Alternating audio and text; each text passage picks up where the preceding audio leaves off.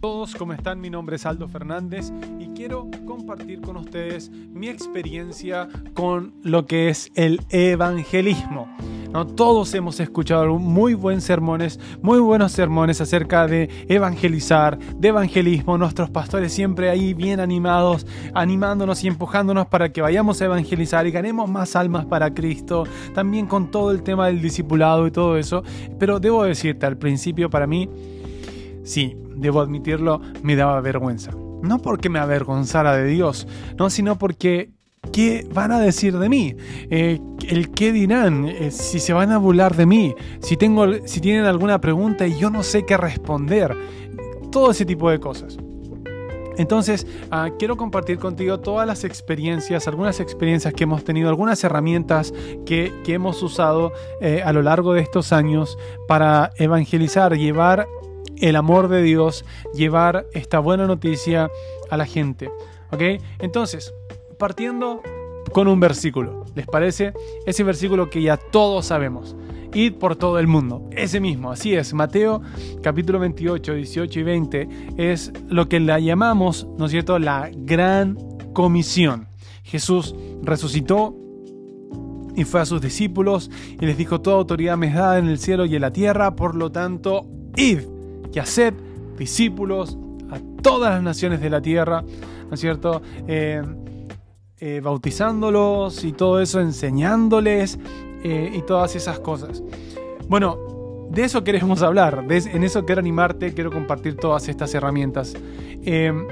cuando estaba aprendiendo de Dios, o voy a retroceder más, en ese tiempo que sí, me daba vergüenza hablar acerca de Dios. Eh, estaba en el colegio. Estaba en el colegio. Mis padres eh, se convirtieron o empezaron a ir a la iglesia cuando yo tenía más o menos 5 años. Y creciendo ya eh, me, empezaron a llevar a la escuela dominical. tenía alguna noción, ¿no cierto?, de la existencia de Dios. Em, y ya en mi adolescencia, esto ya, el ser cristiano me servía un poco para no ir, no entrar a clases en las horas de religión. Iba en un colegio católico y e, esas horas, ¿no es cierto?, yo las podía faltar. Em, y me servía entonces el ser cristiano, pero recuerdo en algunos momentos donde me frustraba un poco ser cristiano, ser creyente. Eh, hasta el punto que llegué a decir algunas veces, yo no soy cristiano, en un poco de, con algo de reproche, ¿no? por la religiosidad en el fondo que también vivíamos en ese tiempo. Pero, bueno, ese no es el tema, el tema es evangelismo. ¿Qué pasa? Me avergonzaba un poco, sobre todo cuando se escuchaba eso, esos mensajes como, como hablaba hace un rato, de predicar, de compartir el Evangelio y todo eso. No, no, no quería hacerlo. Sí me daba bastante eh, vergüenza de lo que iban a decir de mí, de que se burlen de mí y todas esas cosas. Pero recuerdo que ya cuando tenía más o menos 17 años, em, mis padres eh, y en la iglesia a la que asistíamos, eh, el mensaje comenzó a ser diferente, ¿no? y se veía también en las reuniones algo diferente. Pero aún así, eh, me seguía dando esa, vergüenza de compartir el, Evangelio con otras personas. Llegó un punto donde mi vida comenzó a ser transformada por, por Dios. Empecé a conocerle.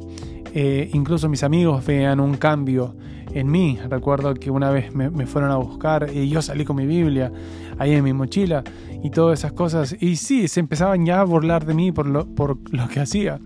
Pero eh, recuerdo después ya entrando o, yendo al ministerio, comenzando a hacer el ministerio, ya para, para algunos años después de haber salido de la escuela bíblica y haber estado sirviendo en nuestra iglesia, eh, fuimos como misioneros a, a Ecuador.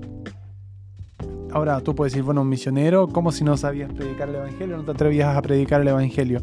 Bueno, ya para ese tiempo podía enseñar la palabra, estaba enseñando algunos temas en la iglesia, pero no predicando en las calles. a lo que hablamos, a lo que nos, a lo que viene a nuestra mente cuando hablamos de evangelismo, ¿no? predicando en las calles. Eh, no, no, no me atrevía. Yo incluso la escuela llegaba a decir, bueno, el evangelista, el que tiene el llamado a evangelizar, es el que tiene el llamado a evangelizar, él los traerá y yo les voy a enseñar, les voy a enseñar la palabra de fe, les voy a enseñar acerca de oración, les voy a enseñar la autoridad del creyente, les voy a enseñar a, tomar su sanidad por la fe, que Jesús es el sanador, les voy, y muchas cosas, pero él es, el evangelista es el que va a ir y va a traer a esa gente a, la iglesia y luego a la escuela y yo voy a hacer mi parte. Pero al siguiente año, después ya que habíamos empezado la escuela, eh, Dios puso en nuestro corazón comenzar una iglesia. Junto con mi esposa comenzamos la iglesia Libertad allá en Quito, en Ecuador, eh, por ahí por el año 2010. Y resulta que eh, después de algunos meses que comenzamos la iglesia, el Señor empezó a recordarme este versículo. Haz la labor del evangelista. Este versículo se encuentra ahí en 2 de Timoteo, capítulo 4. Pablo le escribe ¿no? a, su, a su hijo Timoteo, a su hijo en la fe, ¿no es cierto? Timoteo, dándole un montón de consejos. Recordemos que esta es la última carta escrita por el apóstol Pablo, que tenemos escrita del apóstol Pablo. ¿no? Y, uno de los, sus consejos es, haz la labor de evangelista. Predica la buena noticia, en tiempo y fuera de tiempo. Entonces, él, él está dando esta, esta instrucción a Timoteo y el Señor empezó a resaltarla también en mi corazón mientras oraba. Ahora, cabe recalcar esto, cuando empezamos la iglesia, el Señor nos dio la visión de la iglesia. Él nos dijo ser una influencia en el mundo con el amor y con la palabra de Dios. ¿Ok? Entonces, esa era, esa era la visión y Dios siempre nos hablaba de la iglesia como una iglesia hacia afuera, como una iglesia que, ah, como Jesús dice, ¿no es cierto? Una, una, la luz se pone eh, en lo alto, como una ciudad sobre una montaña, ¿verdad? Entonces, Dios nos estaba diciendo la iglesia tiene que ser hacia afuera, tiene que brillar hacia afuera. No sacamos nada que la luz esté entre cuatro paredes, la luz tiene que salir afuera. Bueno, ahora estaba yo comenzando esta iglesia, pero no me atrevía a ir a las calles. Entonces el Señor empezó una vez más a, empujarme. Es necesario que hagas la labor del evangelista. Y, mientras oraba y le decía, Señor, ayúdame a hacer esto. Ayúdame porque está, me sentía muy cómodo enseñando dentro de la iglesia como te decía, acerca de la fe, de cómo mover la montaña, de cómo eh, acerca de, la sanidad, de la autoridad del creyente, ese tipo de cosas, ¿no? Cómo, cómo eh, vivir nuestras vidas, cómo cumplir el propósito de Dios eh, en nuestras vidas, cómo conocerlo, cómo ser guiado por el Espíritu Santo, temas que me apasionan muchísimo, pero el Señor me estaba diciendo, quiero que vayas allá afuera y prediques el Evangelio a otras personas. El perdido necesita oír la buena noticia. ¿Ok? Entonces, me acuerdo estaba orando y, y el Señor me dijo que lo, que lo haga con, con otra persona, que no tenía que ir solo, que aprendiera con otra persona. Entonces le pedí a un hermano de la iglesia que me acompañara. Para este tiempo habíamos eh, ya iniciado la iglesia en Ecuador y estábamos en una transición yendo a Uruguay para comenzar una iglesia allá, pero Dios nos había dicho, antes de ir a Uruguay debes pasar por Chile. Y estaba en ese, en ese periodo ahí en Chile. Entonces le pido a un amigo, hey, acompáñame. Dios está colocando esto en mi corazón y vamos a predicar a las calles. Vamos a hablar con la gente. Él, ah, era un poco más extrovertido que yo. Entonces em, le, pedí ayuda y le, decía, vaya, vamos, vamos a predicar. Y fuimos ahí a la playa, ahí en Viña del Mar, al atardecer, ¿no? Y ahí se juntaban estos grupos de jóvenes eh, a fumar marihuana, a tomar alcohol, a beber alcohol y todo ese tipo de cosas. Y, aquí veníamos los, dos, ¿no? Y nuestro primer acercamiento, yo recuerdo ese día, ¿no? Eh, manos húmedas, boca seca, ¿no? Todos los, los nervios ahí.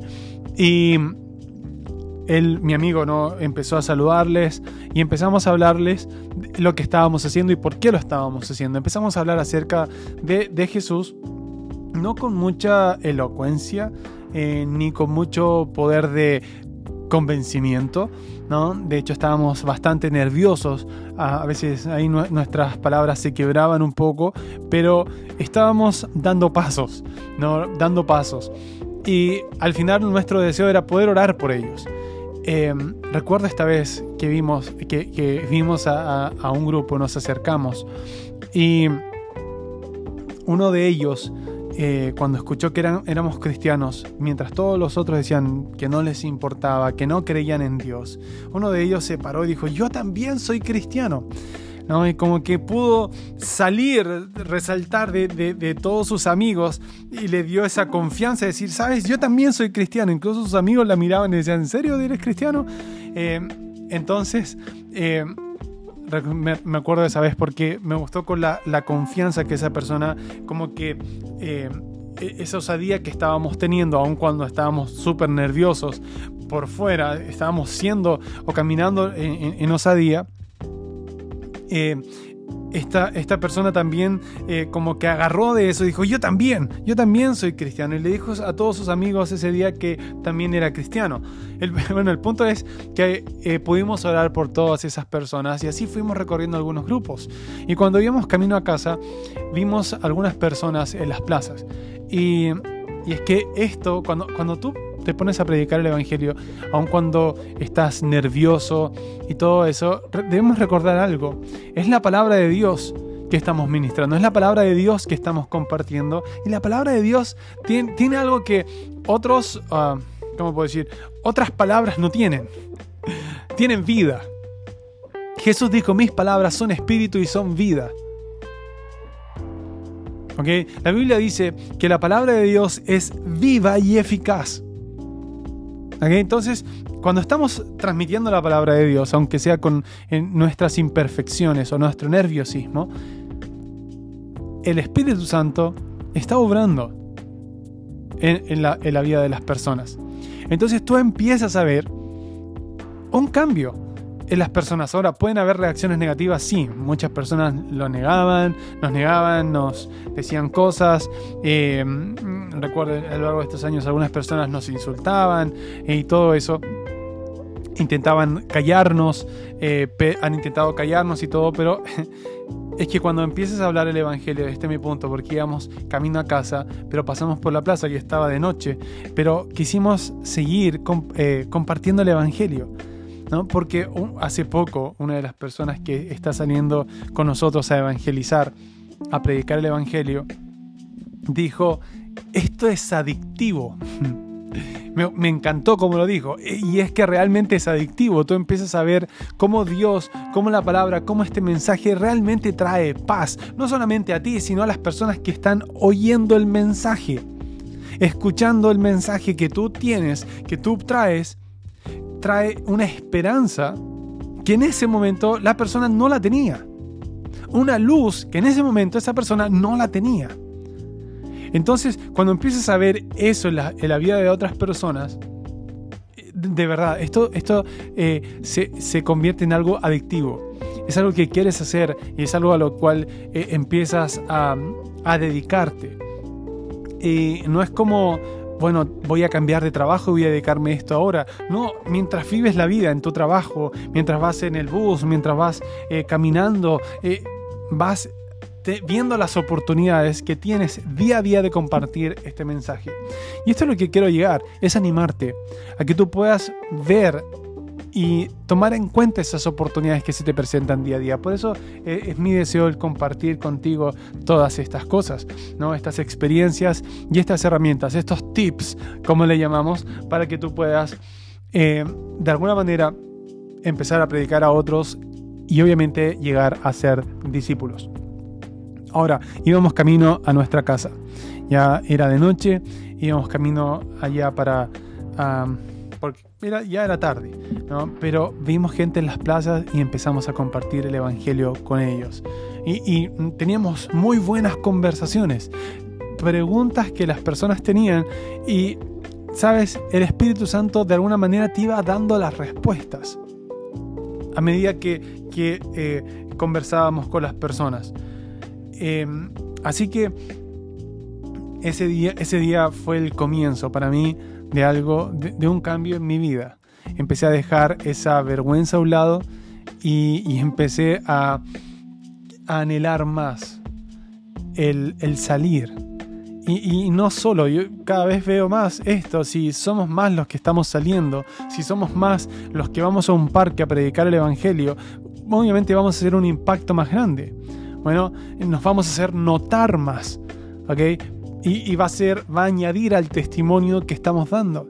Bueno, que no es solamente una persona la que está viviendo esto, sino que somos muchos los que creemos esto y vivimos esto.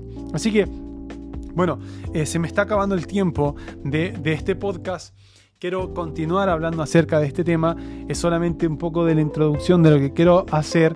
Así que espero que esto te sirva. Y mi oración es que empieces ya a dar ese paso de osadía para, para predicar a esas personas que te encuentras día a día, no en las calles o donde quiera que vayas. Nos vemos entonces en el siguiente podcast.